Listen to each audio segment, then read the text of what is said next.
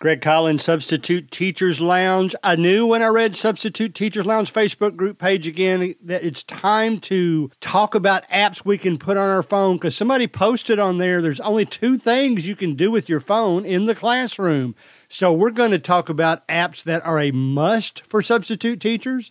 We are going to talk about apps that you need to have to be a better substitute teacher. And then we're just going to talk about apps that are good to know about so you can relate better to the student. So get your pen and paper out, get ready to use your phone, and here we go.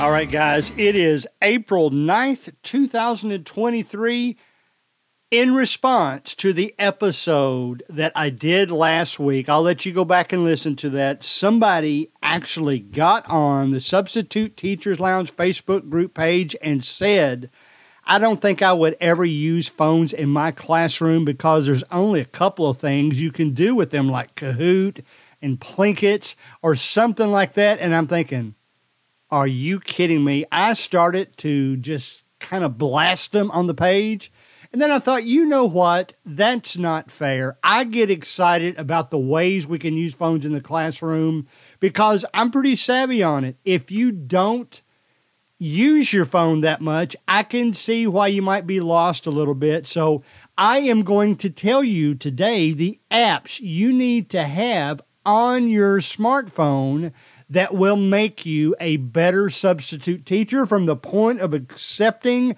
a job all the way through being able to relate to those students so that you can have an intelligent discussion with them. Make your goal in any classroom to not say, I'm sorry, I don't know anything about that. I don't I'm not saying make it up. I'm not saying well, let's just get into the apps and then I'll explain to you what I'm talking about. Okay, so here we go. First of all, we're going to talk about apps, sort of, I'll let you think about what that means. We're going to talk about apps that is an absolute must to make sure you get those jobs before somebody else does. Now, when I started substitute teaching back in 1998, no, it's what am I saying? I'm going to leave that in there. I could edit that out, but it's so ridiculous. I think I'll just leave it in. When I started back in 2018 substitute teaching, again, if you're just joining us for the first time, I'm actually a retired accountant. So that's when I started substitute teaching. Way back when, when I, I looked into Aesop at the time, it is now called Frontline, which it appears most of you are using Frontline to accept absences, jobs from teachers.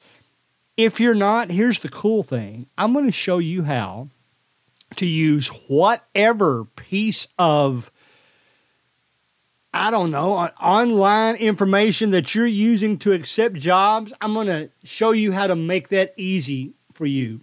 Back then, the Frontline app was terrible. It was absolutely terrible. So I started looking for other things. I settled on SubAlert. If you listen to an early episode of Substitute Teachers Lounge years ago, I kind of cut down SubAlert and then it ended up being my favorite. We're going to talk about it second. Right now, let me tell you that last year, I think it was last year, Frontline redid their app. It's much better. But by that point in time, I had gotten used to the website and SubAlert, using them in combination. And I didn't think there was anything on Frontline in the app that would help me more than the comfort zone I was already in in using SubAlert and the Frontline website. And just to test it, I timed when I got a notification about a job from Frontline, and I timed when I got that same notification about that same job in SubAlert. And SubAlert in my area, I think it's going to differ based on where you live, but in my area, SubAlert was faster for me. So I figured I can pay the what what is it five I can't remember now. I play it annually, it's five to ten dollars a month. You can look that up, research that, and decide if you want to do that. But I'll talk about that in just a moment. Here's what instead I want to make sure you know. whether you're using Frontline, whether you're using something else, it is simple to get on your phone and put the website, not talking about an app now, put the website, your favorite starting point website page, web page from something like Frontline. As a for instance, if I hit my Safari app right now, it's going to open up to Buzzsprout, which is the company that I look at quite often to see how the podcast is doing. And that's the last thing I had pulled up. And it's going to tell me the last page that I had pulled up. You can do that too. You can go ahead and do that. If you'll look down at the bottom in the middle, you'll see a box with an upward pointing arrow. If you hit that, it's going to bring you a menu. It's going to let you share that information with others, share that information however you want. But if you page down, it will say add to home screen. Guess what's going to happen? If you hit add to home screen, it's going to pull that up, give you the opportunity to change the name to, of wh- what you want it to look like.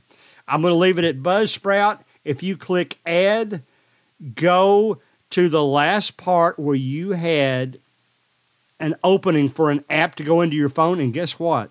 There's that Buzzsprout button. It looks just like an app. If I hit that, it opens back to that same page.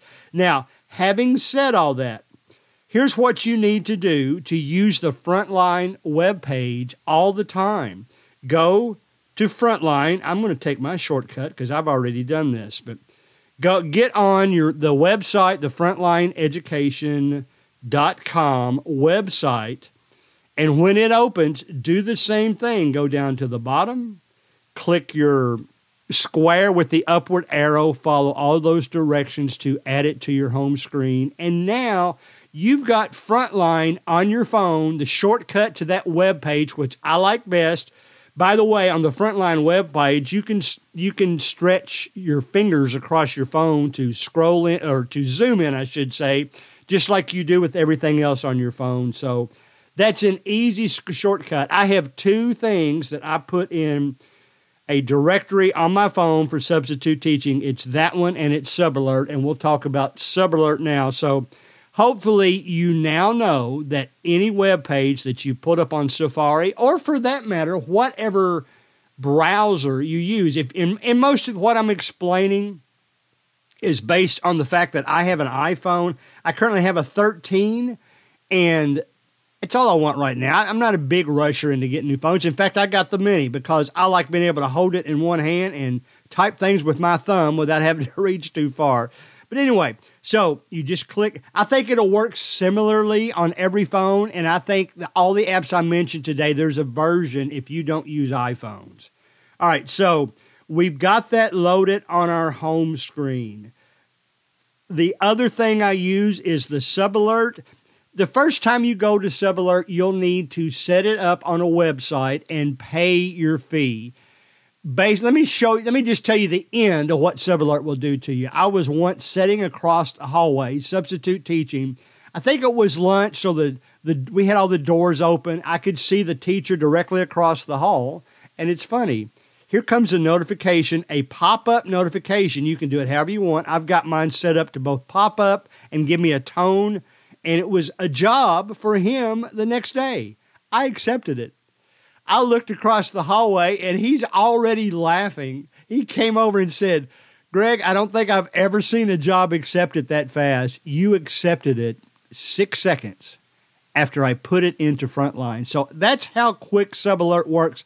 Now, I think they actually refresh it. It's either every 30 seconds or every 60 seconds. I just happened to catch it right when it was refreshing refreshing he must it must have refreshed right after he entered his job and i picked it up right away. So the thing as we go through these apps i'm not going to explain how to do them. We might do that on a future podcast but i want to just mention them let you go out exploring. In the case of subalert you set everything up on the website but then you can't accept notices on the website. You have to install the app to do that. So now you've got the Frontline on there you've got SubAlert on there or whatever is your chosen tool, and we'll move on.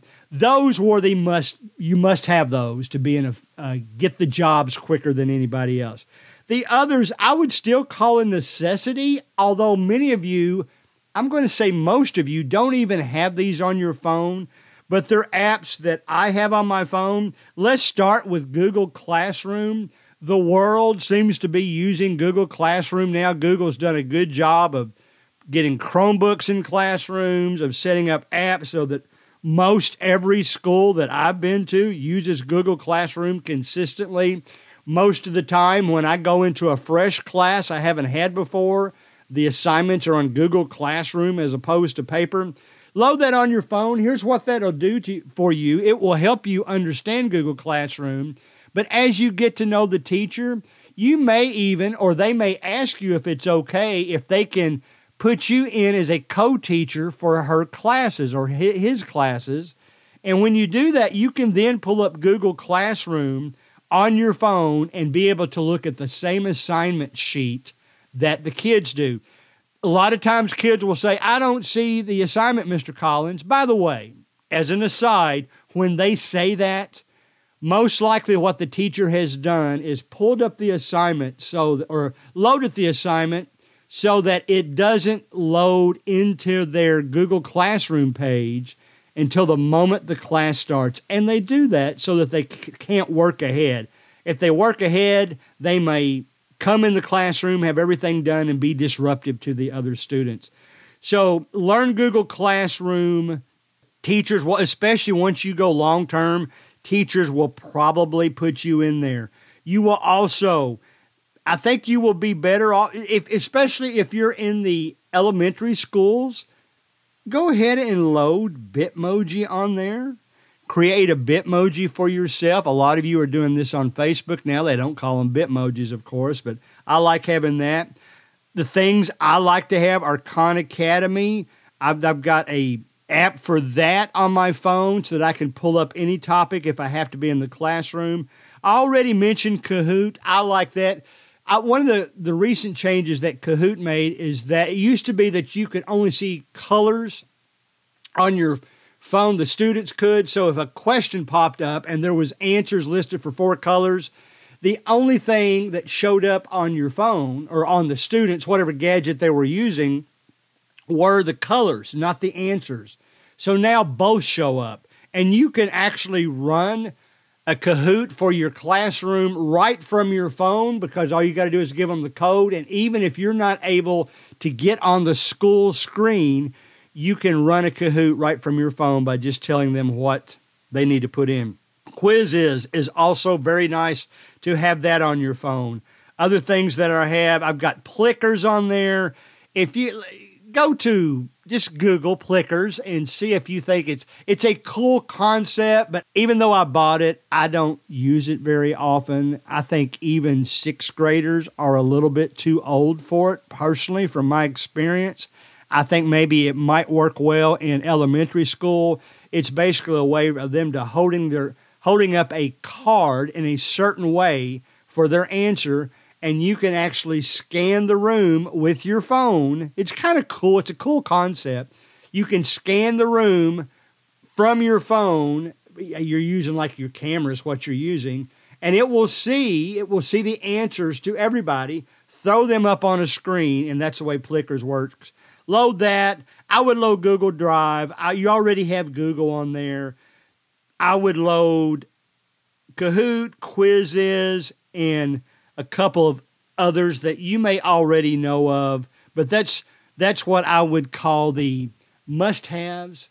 In fact, this next one I left one out. I'll almost call it a must-have for math because it's kind of nice to cheat a little bit. You might not be as smart as those kids, or you might be rusty and not know the answers to some of the questions they ask you about. So there is a app, and they know about it, by the way. So this accomplishes two things it helps you figure out an answer, and it keeps them from figuring out an answer. It's called Photomath.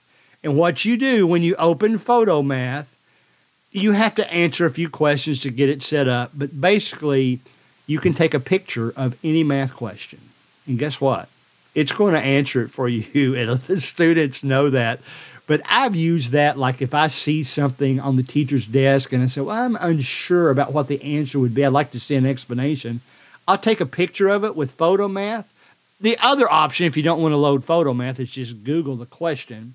But we are going to use that Photomath app just to take a picture and just follow the directions, take a picture, and it will tell you what the answer is to that question. Now, I noticed as I pulled it up, it asked me how old I was, and I'm going to enter that in there. And it's asking me if I'm a student, parent, or teacher. So if they're being honest about it, this I'm going to I'm going to click student to see what it does. Click next.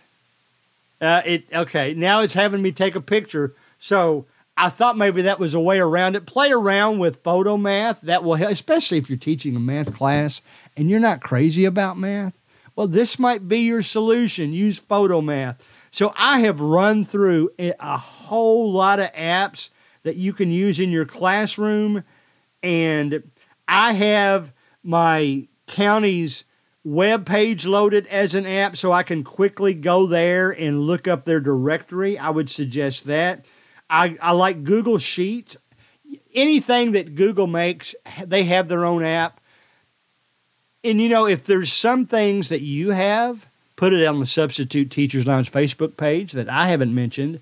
And then you're going to figure out a lot of things that you're going to like to have on your phone to make your substitute teaching day go more easily. So that's it for now. We're, I'll figure out if we need some maybe a couple of episodes just to go over individual apps to make sure you know all the things it can do. But I encourage you, I'm self taught with all this stuff. So if you just get in there and start playing around with it, you can't make a mistake that you can't recover from. So you can't mess things up that way. So jump in there, learn about some apps, get Frontline and SubAlert on there first and then explore all the different apps. You know, one thing that I left off that I'll mention quickly before we close load the Kindle app on there. And what I do if I'm in a subject for a while, several days, and a lot of times you can find subjects, school subjects, you can find a book on them in Amazon for you know, just a couple of dollars. And if I have that in front of me and like it's Civil War, I can brush up on it a little bit. Maybe just flip the back of the chapter and go through the questions. But even apps like that will help you when you're a substitute teacher to understand everything that those that you need to for those students and maybe even look for some apps that you know that they use so that you can be able to recognize them when you're walking around. But apps are a great tool to have on your phone to make you an even better substitute teacher.